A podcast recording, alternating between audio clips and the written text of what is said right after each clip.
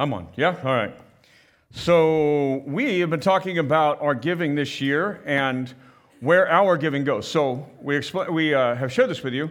But as a church, when you give, we also give 10% of it away, right? And so, as we teach tithing, as we believe God calls us to give and to tithe, that we as a church, we also give money away outside of our church. And we've been introducing you to organizations that we've either supported last year or this year.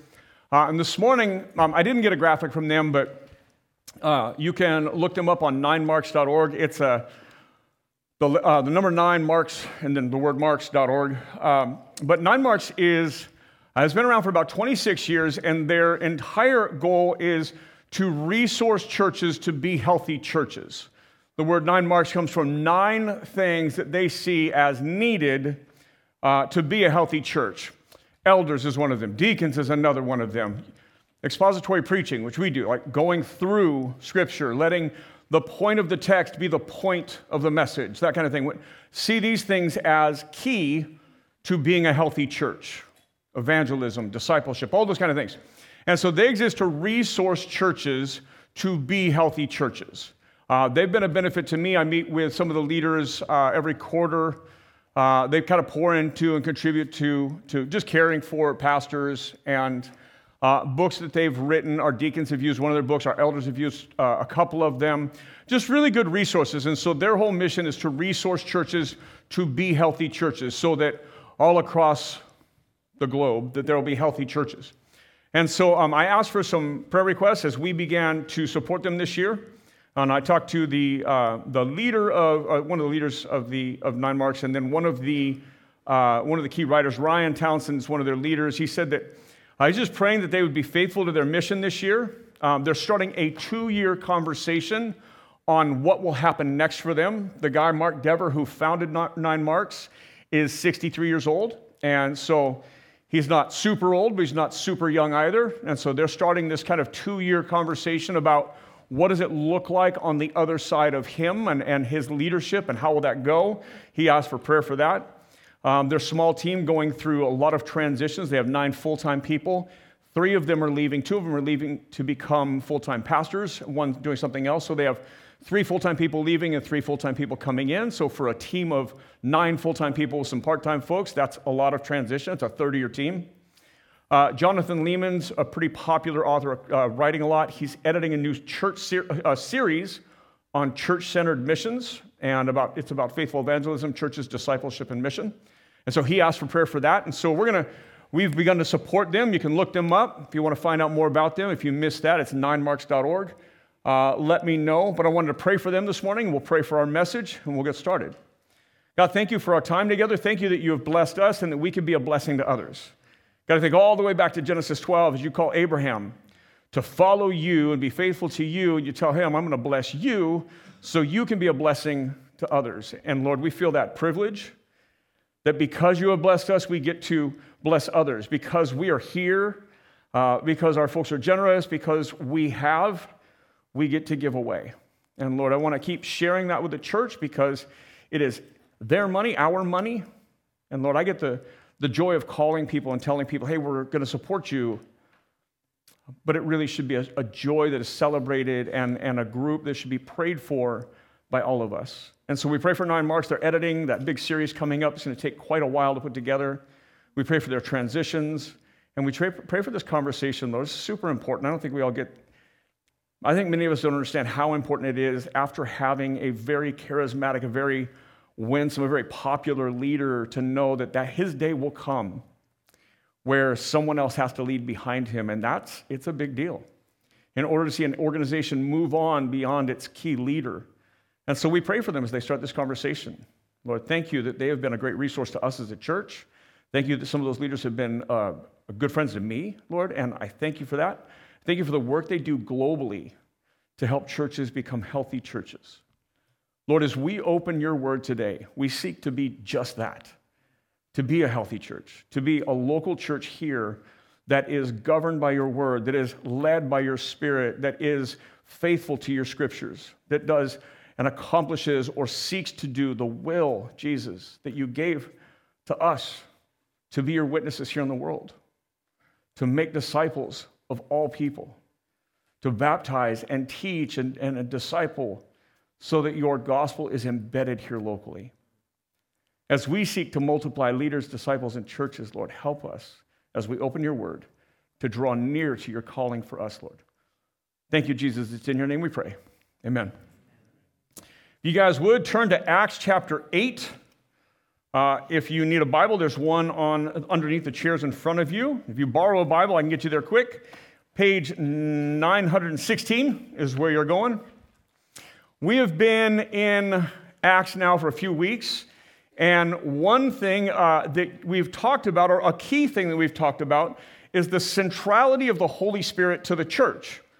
What does that mean, and, and how is that either ignored or, or uh, used wrongly? What happens? And, and so, what do we see in scriptures? Let scripture govern what we understand, especially about topics where there's so much uh, dis- differences in different places. And so, we've, been, we've seen a couple things. First, that the Holy Spirit takes a central role in building up the local church by converting people, by seeing people come to faith, that the Spirit actually leads them to following Jesus. So we, we saw this empowering of conversion, especially around Pentecost. And then we saw this building up of the community called the local church.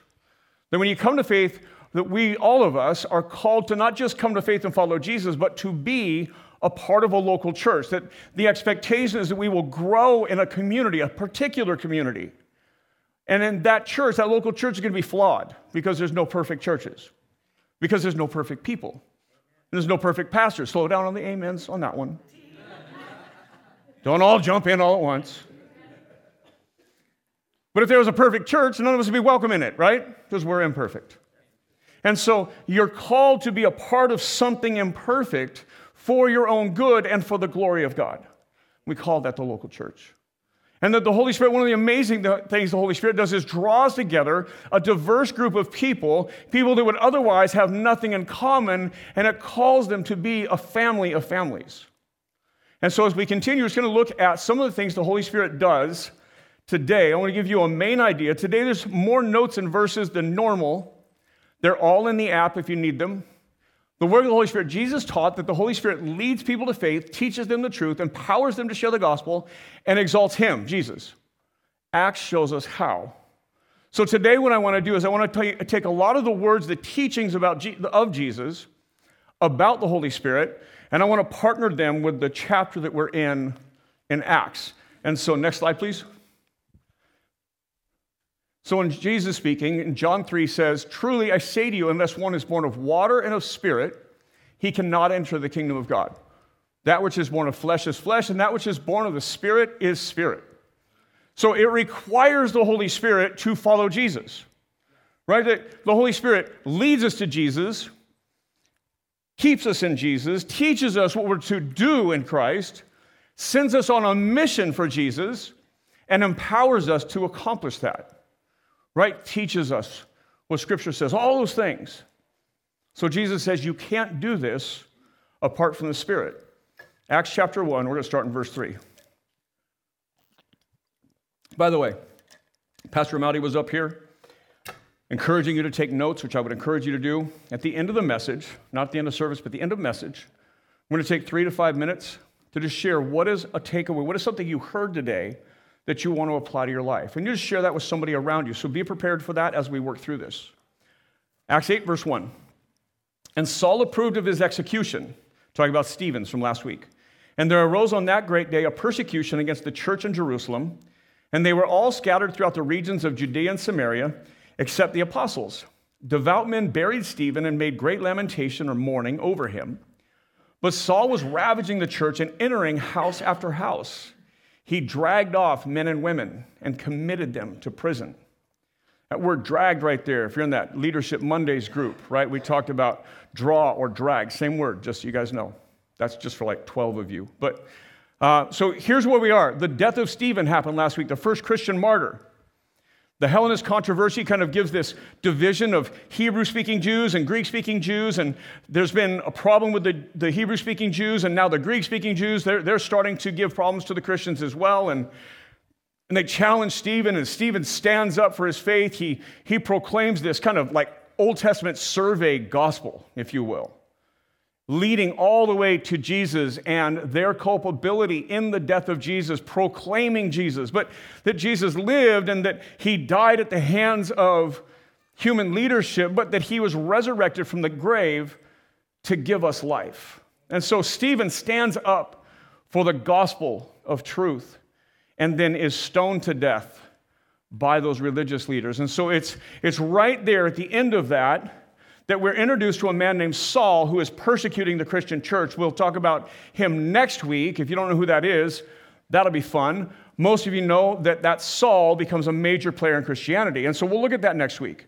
But the persecution now is on the church in new ways. We saw as the first arrest and warning happened back here, and then an arrest and a beating here, and now the death of Stephen. And now, at the risk of their own lives, Christians are being chased out of Jerusalem. It says, On that day there arose a great persecution against the church. Now, here's how God uses that. It also says, And they went down, or it says they were scattered throughout the regions of Judea and Samaria. If you remember all the way back in Acts 1 8, final words of Jesus, wait here until the Holy Spirit comes upon you with power, and then you'll be my witnesses here in Jerusalem, Judea, Samaria, to the ends of the earth, right? And so, as they've grown to be tens of thousands of Christians in and around Jerusalem, now persecution is actually pushing them out into the places that Jesus says they were to go to begin with. Now, is that happening because they were resisting going? Or is that just kind of how it turns out? I don't know. But what I can tell you is for sure, persecution pushes them outside of Jerusalem.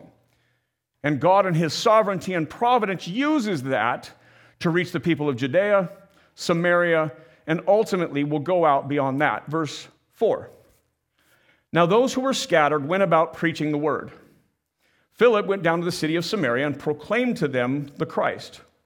So, Philip preaches the word or Christ, right? So his message is about Jesus. As Philip, if you remember him from Acts 7, from Acts 6, excuse me, he was one of those that were selected to help solve the Hellenist widow issue, right?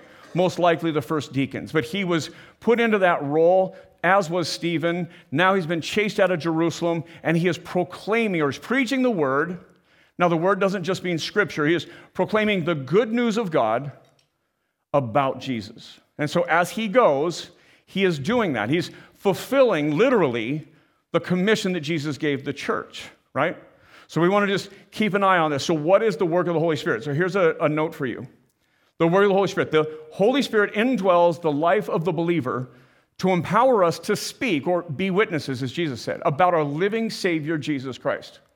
So here's the, here's the point the message, the, the proclamation of Jesus, the, the sharing the gospel with others is a spiritual work, right? It's not a human story with a human you know, understanding for a human outcome. It is a, a it's God's word, it's God's message it's good news about Jesus, our Savior, who is God, right? And it, and it requires the Holy Spirit to both empower the speech and empower the hearer for anything to happen, right? It can't be that I just share with you something so well that it changes your life. I don't have that kind of power, right? These amens are coming really quick about me. Just uh, anyway, all right. So, but it's true, right? Like it, it requires that God use my words in this circumstance and uses your ears or your heart, whatever metaphor you want to use in that place, right, in order for the gospel to change you. And that's what Philip's doing. He's, he's going out and led by the Spirit, speaking empowered by the Spirit, he is proclaiming Christ. And so, Acts 1 8, here's what we said. We've already quoted it, but you'll receive power when the Holy Spirit has come upon you, and you'll be my witnesses here in Jerusalem, in all Judea and Samaria, and to the end of the earth. That's Acts 1 8, right? And so now we see Philip, he's living into that, empowered by the Spirit. Spirit falls on them in Jerusalem. They stay, they go. He's proclaiming God's word, preaching Jesus to others people, other people. Verse 6. And the crowds, with one accord, paid attention to what was being said by Philip when they heard him and saw the signs that he did. For unclean spirits, crying out with a loud voice, came out of many who had them, and many who were paralyzed or lame were healed. So there was much joy in that city. So Philip is established by the Holy Spirit in power, right? Just as we saw Jesus do in his, in his earthly ministry, spent three years. in earthly ministry, in, in human ministry and vocational ministry, if you will. Like his first 30 years, he's kind of in obscurity. He then goes into ministry. He's kind of an itinerant preacher, healer, rabbi, travels from town to town proclaiming the message of the kingdom, healing people, right? And it's that, those kind of things that established that he was sent by God. Now, it can't be that alone. Can't be just the miraculous alone that establishes him. We're going to see why that is later on today. But it got people to stop and listen so that he could proclaim the message of the kingdom. That was also true of the apostles, right? We saw that in Acts 3. Peter and John are going to the temple to pray. They see a man who's never walked before, and they heal him, and it draws a crowd, and immediately they begin to share the gospel of those who come. So, this miraculous thing happens, catches the attention of people, lets them know, hey, something's going on here. And that opportunity becomes the, the place or the venue to share the gospel.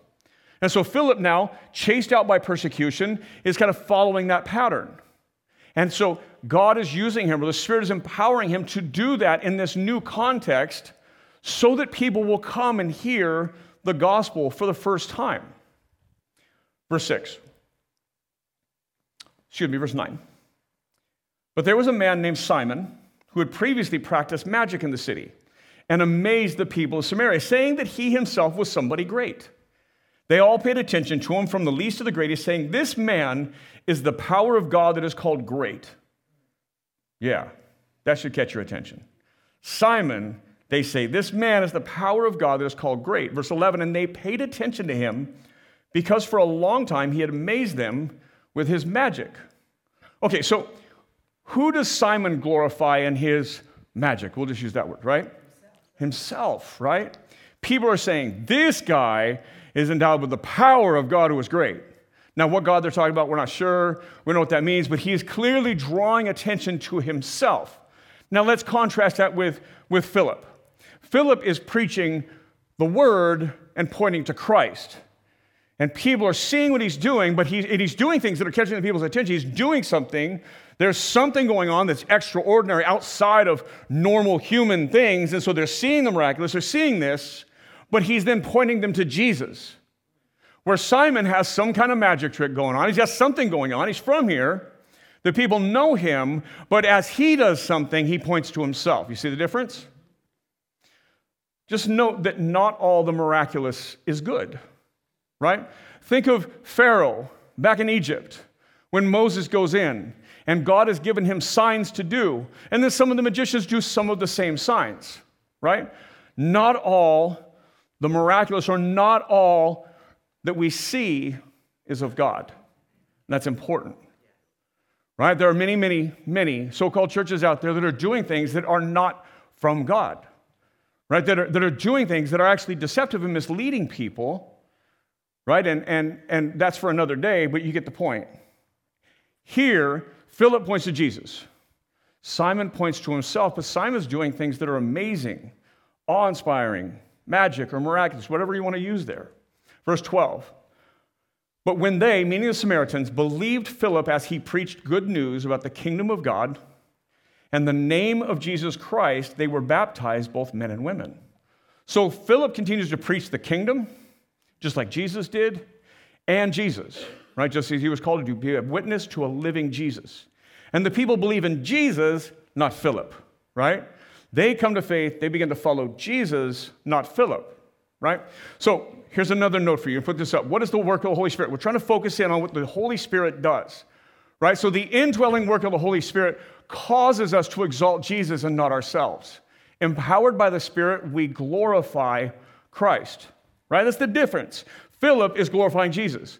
Philip, empowered by the Spirit, is doing things, but rather than taking the attraction, the credit, the glory for himself, he takes all that and he points everybody up to Jesus, opposite of what Simon is doing. So here's what Jesus says in John 15. Next slide. Oh, you already got it. So, but when the Helper comes, I will send to you from the Father the Spirit of truth who proceeds from the Father. He will bear witness about me. What does the Holy Spirit do? bears witness about Jesus, exalts Jesus.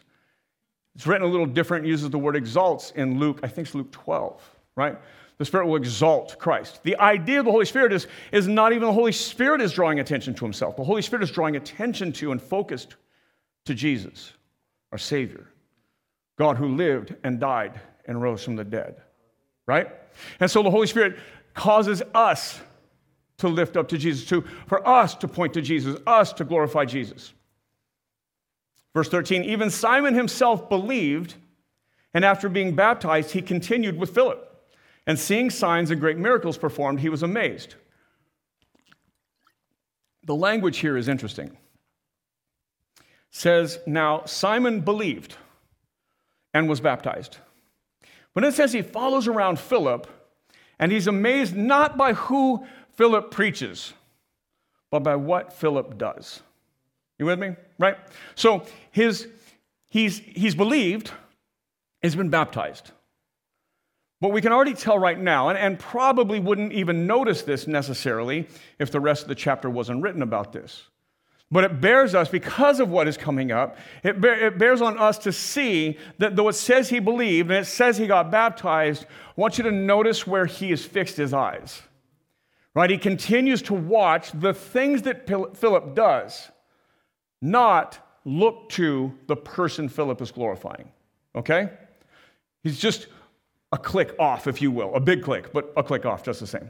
Verse 14, it says, Now when the apostles at Jerusalem heard that Samaria had received the word of God, they sent to them Peter and John, who came down and prayed for them that they might receive the Holy Spirit.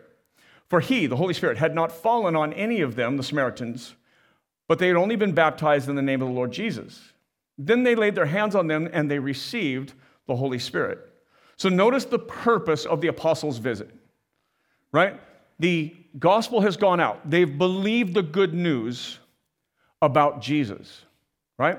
And so they've heard that Samaria is starting to have what is short form and say starting, there's going to be a church in Samaria, right? They're starting to have some believers that are gathering because they're starting to follow Jesus together, and they know Philip's there, and they hear about this. And so two of the apostles leave Jerusalem and they head to Samaria because they heard that they had been following him, but the Holy Spirit had not empowered this people group yet, right? This, this group of people that are gathered around Jesus. So the Samaritans had come to faith, but had not received that kind of indwelling empowerment of the Holy Spirit meaning their faith is in Jesus, but their power to live for him isn't there yet.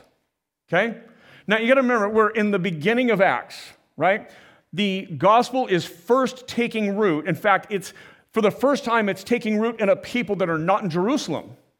And so it's, it's moving. And for the first time, it's an apostle that share, it's not an apostle that's sharing it right? You've basically got a deacon from the Jerusalem church who's been chased out of town and who is now sharing the gospel out here. And what's happening is the apostles are kind of following it because they hear that there's something maybe missing in this gospel proclamation. Does that make sense a little bit?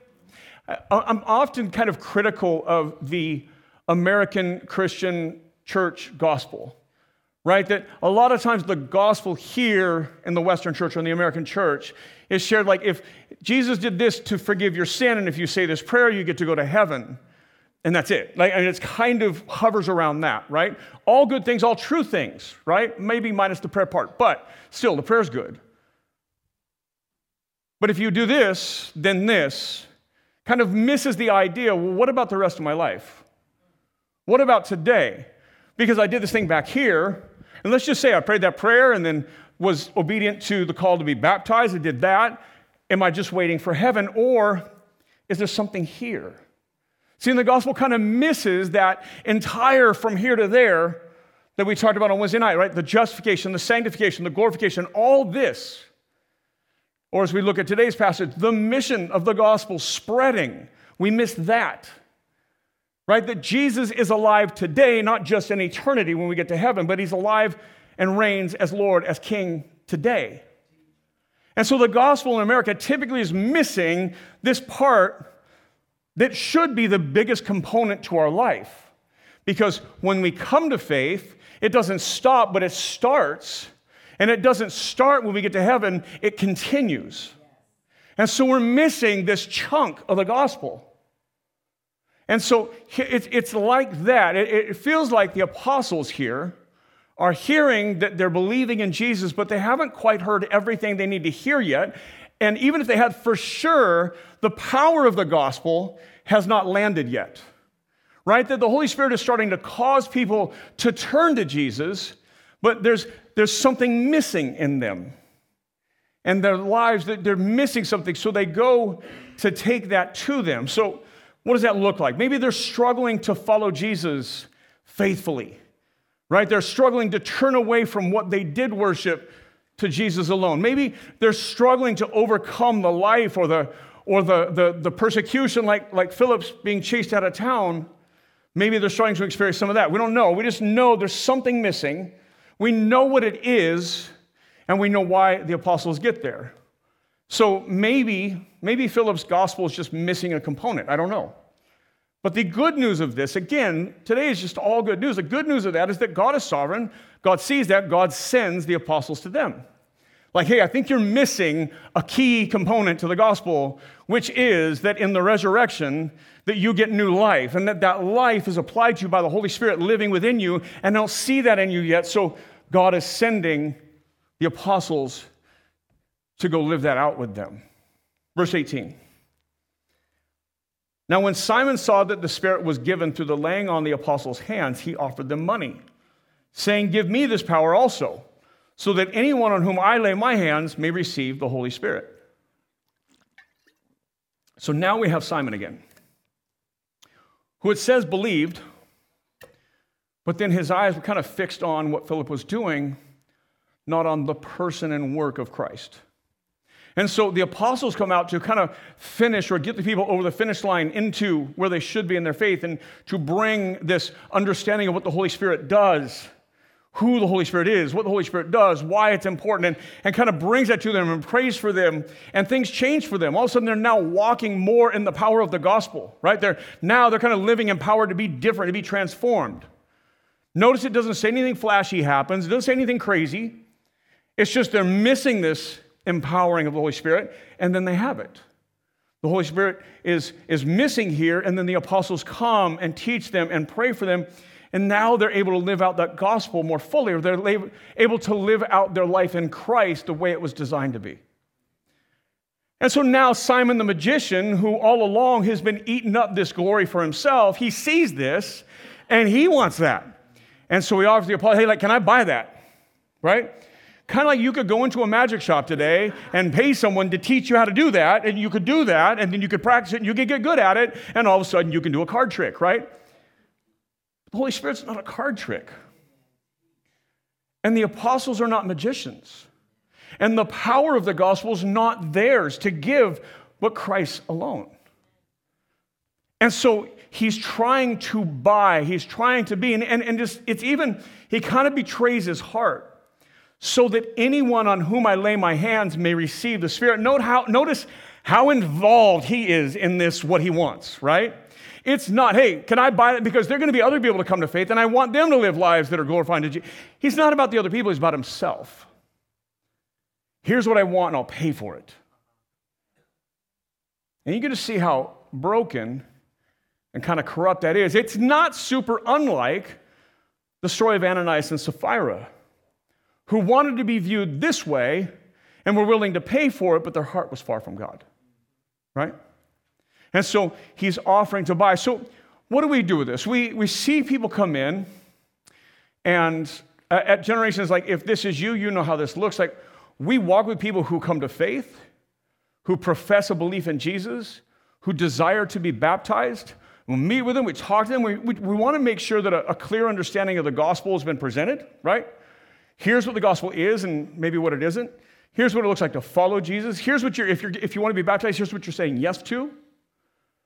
Here's what you're saying no to, for that matter. Here's what it looks like to live for Jesus. And sometimes people say all the right things and do all the right things and get baptism and then fall away really quick. Jesus tells a parable about this. He says a sower goes out to sow seed. And some of the seed it falls along the hard path like the sidewalk, and the birds come to steal away the seed. And he says, then some other seed, it falls among the rocky soil. And it sprouts up really quick, but it has no depth. The rocks are in the way. And so when the sun comes out, it just dies. Some other seed, he says, falls in this, in this soil that has a lot of weeds and thorns in it. And as it starts to go, tries to grow, but the, the weeds and the thorns, they just crowd it out and it dies. He says, but some seed falls in good soil and it grows and produces a harvest, right? A, a, it grows and does what it's called to do. And he ends up explaining that to the disciples. He says, Well, this is really about your heart. Your heart is the soil that the gospel, the message of the gospel, the good news is going out to. Your spiritual heart, if you will, not your heart that pumps blood. He says that sometimes people have a hard heart and it just, they're just not hearing it. And the gospel just kind of goes right past them, right? But some respond, and, and then the cares of this world choke out their faith, right? They're too invested in this world that they can't grow in the kingdom. They're too invested on earth to be in the kingdom of God. And so they die away. He said, the other ones are sown among the, thieves, the, the, the weeds and the thorns. He says that tries to grow up, but the, but the persecution and oppression, the pushback in this world just chokes it out. See, Philip could have just been pushed away from the gospel because of the persecution, but instead, he's actually pushed out of Jerusalem, but he hasn't lost a step with Jesus. And see, Simon shows up and he believes and is baptized, but then what we see pretty quickly is his heart's not in the right place. And see, we experience that here. We, and, and it's heartbreaking, I can tell you from the pastoral side. It's heartbreaking to see somebody genuinely respond, what we think is genuine response, and to see them fall away and struggle. Because really what happens is we love them and we want God's best for them, if it's you, we want God's best for you, whatever, however that looks. But sometimes we want God's best for them more than they want God's best for them. And sometimes those clear conversations we've had are just harder than they anticipated. And that's where Simon is. Philip preached the gospel, he believed, he got baptized, but Simon is off track. His head's in the wrong place, right? So back to him, verse 20. But Peter said to him, May your silver perish with you because you thought you could obtain the gift of God with money. You have neither part nor lot in this matter, for your heart is not right before God. Repent, therefore, of this wickedness of yours, and pray to the Lord, if possible, the intent of your heart may be forgiven you. So Simon believed and was baptized, but in his heart, he was pursuing the wrong things. He hadn't lost sight of this world yet. Right? Jesus says, listen, we're not a part of this world, we're of the kingdom. You have to die to yourself and live for me. And Simon didn't get that message. And so Simon is stuck in this world, though he wants to believe in Jesus. Maybe, maybe his mind has agreed that this story about Jesus, the life and the death and the resurrection of Jesus, maybe in his head he's like, that's true, I believe that. But it hasn't changed his heart to where he is willing to live for Jesus and not for this world. Instead, what we see is his heart hey, I'll pay for that because that's rad. And I want to be able to do that. Not understanding what that is. That, it, that is the power of God who indwells every believer, transforming, transforming them into the image of Jesus.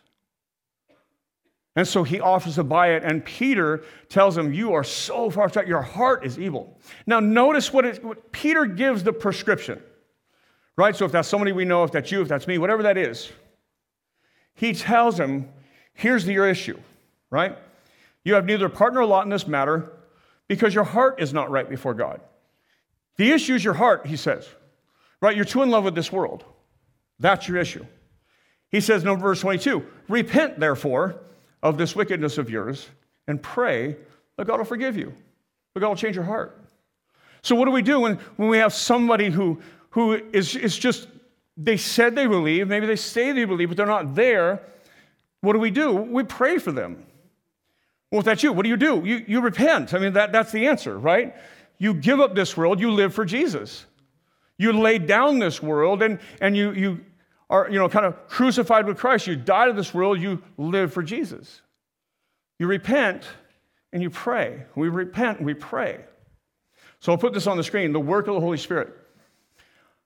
The indwelling work of the Holy Spirit causes transformation in our lives all who are in Christ will be transformed by the Holy Spirit throughout our lives. I want to, no matter how long you live in Christ, I don't care if you came to faith 80 years ago, you should be being transformed daily, right? Forever. Now, it's incremental. You may not see the change from yesterday to today, but you should be able to look back a year or six months or whatever it is. You should be able to see where God is taking you. You should know in your heart what needs to change as you spend time in Scripture and in prayer. You should know, like, this has got to go. Like, I know God's calling me out of this. And, and then months from now, you should be able to look back and go, okay, I see where God has taken me, right? The transformation is ongoing.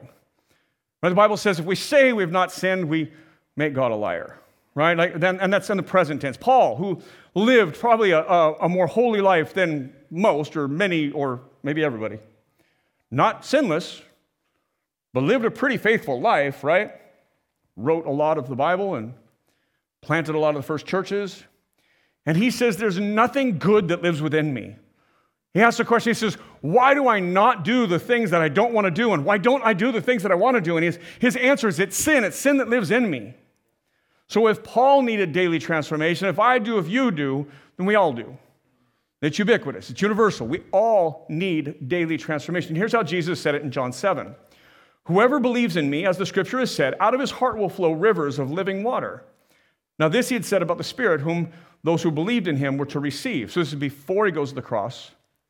Teaching, listen, you will have these live, you'll have the Holy Spirit in you, living water constantly transforming, nourishing, growing, maturing you. But that's the Spirit in you. There's no change. We got to back up a step. Say, okay, where do we need to repent and pray and lean into Jesus or lean into the Spirit? Verse 23. He says, For I see that you're in the gall of bitterness and the bond of iniquity. This is Peter continuing to Simon. For I see that you're in the gall of bitterness and in the bond of iniquity. Bond, like you're trapped in sin, is what he's saying. And Simon answered, Pray for me to the Lord, that nothing of what you have said may come upon me.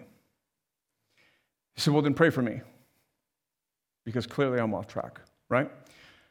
Now, hopefully, this is the pivot for, for Simon. Hopefully, this is, the, this is the point where he lays down his life and, and follows Jesus.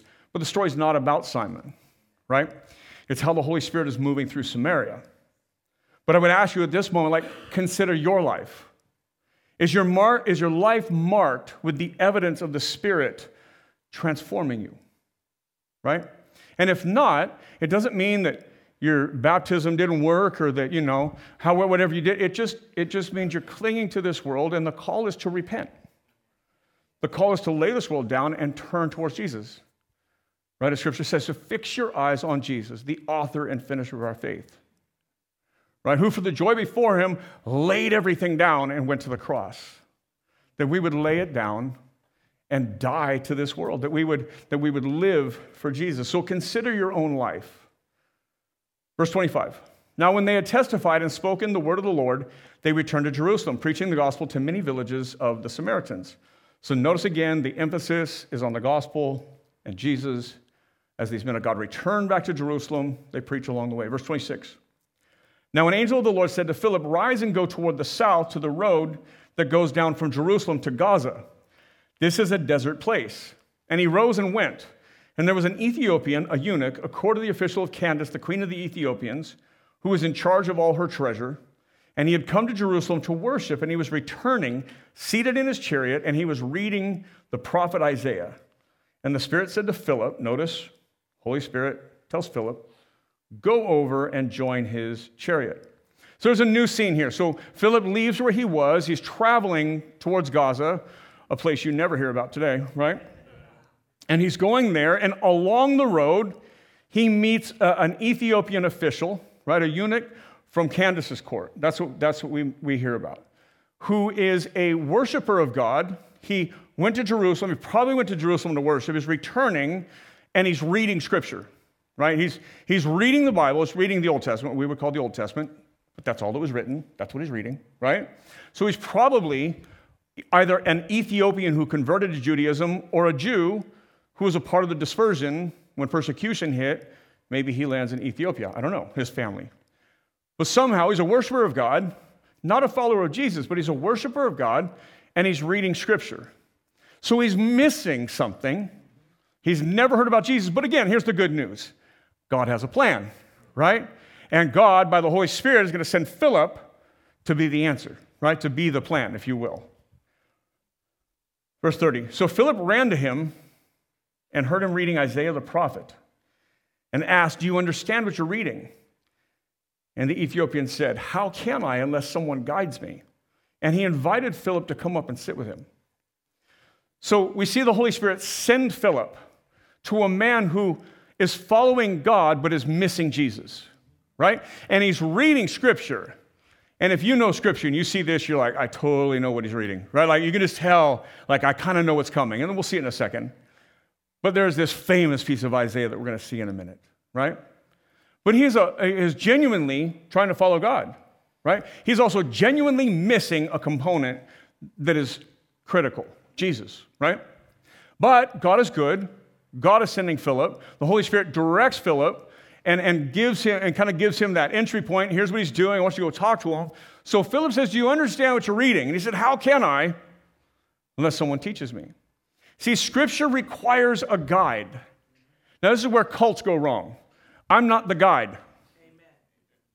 Right? Amen. I participate with you with the guide who is the Holy Spirit. Right? I'm not the only one who has the special revelation. Right? Otherwise, leave, run, run for the hills. Right? Because it's not going to go well. Don't leave now, dude. All right. So, uh, I just lost an elder to that comment. So, all right.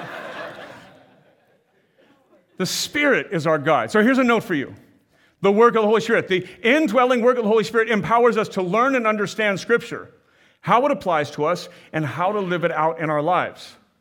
Right? It's the Spirit. Right? My words do nothing. Empowered by the Spirit in your heart, softened by the Spirit, great, that can do something. But apart from the work of the Spirit, I got nothing for you. Apart from the Word of God, empowered by the Spirit, I have nothing. I have nothing to give you. But with the Word of God and the Holy Spirit, I had a lot to offer, but not because of me, but because I'm in the power of God with the Word of God, and you're the people of God, right? So, John 16, here's what Jesus says When the Spirit of truth comes, he will guide you into all the truth. For he will not speak on his own authority, but whatever he hears, he will speak. And he will declare to you the things that are to come. He will glorify me. Notice, the Holy Spirit glorifies Jesus again for he will take what is mine and declare it to you. Right? There are churches out there that give themselves to chasing and pursuing and glorifying, supposedly at least, the Holy Spirit, but not Jesus. As if Jesus was this entry point, but we move on to advance things. The Holy Spirit will always glorify Jesus, and He does so by teaching us the Word of God causing us to learn and understand and how to apply it, and gives us the strength to obey. It's a work of the Spirit from front to back. So back to Philip, verse 32. Now, the passage of scripture that he was reading was this Like a sheep was led to the slaughter, and like a lamb before its shearer is silent, so he opens not his mouth. In his humiliation, justice was denied him. Who can describe his generation? For his life was taken away from the earth. And the eunuch said to Philip, About whom, I ask you, does this prophet say this? Is it about himself or about someone else? Like sheep, he was led to the slaughter. It's about a man, a person, right? He, didn't, he went silent. Justice was denied him, right? His life is taken away from the earth. Whew, came back. All right, so, and Philip just is asked an honest question. This Ethiopian just says, okay, is, is Isaiah, because it's from Isaiah, right? Is Isaiah talking about himself or is he talking about someone else? So if you're ever asked this question, this is like someone got out a little T, they put a ball on it that's the gospel, and it's your turn. Right? You're like, sweet, pow! You know, you're just ripping this one out, right? This is that passage. This is 800 years before Jesus is, becomes human, is incarnate, right? the promise that he would suffer and die for our sins is laid out by the prophet Isaiah, and that he would resurrect from the grave, giving us new life. I mean, this, again, is so teed up, but it's not a human message. See, Philip may have everything teed up for him, but it's the Spirit that's done this. It's the Spirit that led him over. It's the Spirit that is causing the Ethiopian to ask Philip this question, right? It's the Spirit that sent him over there. And now it's going to be the, the, the Spirit that gives Philip the answer and, and, and the Ethiopian the ears to hear. because this is a work of the Spirit. But the message is this that there's a God who created you and loves you, designed you, and your design is to be a worshiper of God. That you, me, the Ethiopian, Philip, the apostles, Moses, Abraham, you pick. We were created to be worshipers of God, and worshiper means that we give our lives to follow and obey Jesus. Or stay with, we'll follow and obey God, right? That our lives are meant to glorify God. But all of us choose sin. We've inherited sin. We choose to sin. We choose to do what's wrong. And again, like we just said, Scripture says if you say you don't sin, you're calling God a liar. So if, you, if you, we all sin, let's not be calling God a liar, right? Let's not go there. That'd be another sin. Thank you. So we're separated from God by sin. Right? Like infidelity in the relationship to the point of it's just, it's irreparable and we can't fix it. So Jesus comes and enters into human history, becomes fully human while remaining fully God, and, and lives the life that you and I are called to live of always bringing glory to God, and he lives it perfectly without sin. He does all that God has called him to and avoids all that God has said don't do. And then he goes and willingly trades his life for my life and your life, for Philip's life and for the Ethiopian's life. And he gives his life on a cross in fulfillment of Isaiah's words hundreds of years before. That God had promised this is how Jesus would come and save. And, and Jesus comes and he willingly nails, is nailed to a cross. He willingly takes the, the shame and the humiliation, the punishment, the pain. He willingly takes the wrath of God that God pours out on him. As Jesus cries, My God, my God, why have you forsaken me? It's at that moment that God has turned away because he can't see the sin that you and I have committed that's been placed on Jesus. That he must separate himself so that the full punishment of our sin must be poured out on Jesus. So when we say that you are saved by grace, as, it, as, as in it costs you nothing, you can do nothing to earn it, just understand it may be free to you, but it's not cheap. It cost Christ everything. That he suffered on our behalf, that he was separate from God for the first time ever. I don't even know how the triune God can be separate of one another, but that's what happens. That he must endure our punishment so that we can be reconciled to God. So that when, when God sees us, he sees a, a debt paid for. He sees a slave to sin ransomed. He sees an orphan adopted into the family. That we receive all the benefits of Christ and his perfection and his obedience and his victory. We receive all of that. And then we spend a lifetime with the Holy Spirit applying that to our lives until the day where we stand before God and are judged because of Christ's faithfulness, not because of our faithlessness. And so it's this point in Isaiah here where Isaiah is promising that this will happen, and it happens 800 years later. And then you fast forward 50 years after that ish. And here comes an Ethiopian reading it, and not understanding it. But the Holy Spirit has an answer for this. God is sovereign and God is good, and so he is sending Philip to answer this man's question because he is a he's a follower of God, he's just missing Jesus. And, and being a follower of God is not enough. We'll see that next week. You can be zealously, passionately a follower of God and be zealously and passionately wrong. That's next week's message. But God, in His goodness, is sending Philip. Verse 35 Then Philip opened his mouth and beginning with this scripture, he told him the good news about Jesus because this scripture completely and fully points to Jesus. All of scripture points to Jesus, but this one's this one's just there. So here's a note for you we'll put on the screen. The work of the Holy Spirit, the indwelling work of the Holy Spirit empowers us to share scripture and disciple others in the Bible. All, hear me, all who are in Christ are called to disciple others. All who are in Christ are called to lead others, disciple, teach others Scripture. Now, you may hear that and think, okay, I'm not qualified. Well, then your job is get qualified, right? Right? Your job is to pass on. And if you are here and you know one Bible verse, then you know one Bible verse more than a lot of people. And you can teach that to someone else. Granted, you're going to run yourself into questions and things that you don't have answers for. Be humble enough to say, I don't know, and let's get answers together. But you're called, I'm called. I'm not called because I'm a pastor. I'm, a call, I'm called because I'm a follower of Jesus. And you're called as followers of Jesus to teach others by the power of the Spirit. Verse 36. As they were going along the road, they came to some water. And the eunuch said, See, here is water. What prevents me from being baptized? So Philip's gospel has obviously included this, this key piece of identifying yourself with Jesus. That one becomes a follower of Jesus, that he is baptized. He identifies with the death of Jesus, and as he comes up out of the water with the resurrection of Jesus, and that he is baptized into Christ. And, and if at all possible, baptized into a local church at the same time. Now, that's not going to be possible here. They met on the middle of the road. Philip's going that way, and Ethiopian's going that way.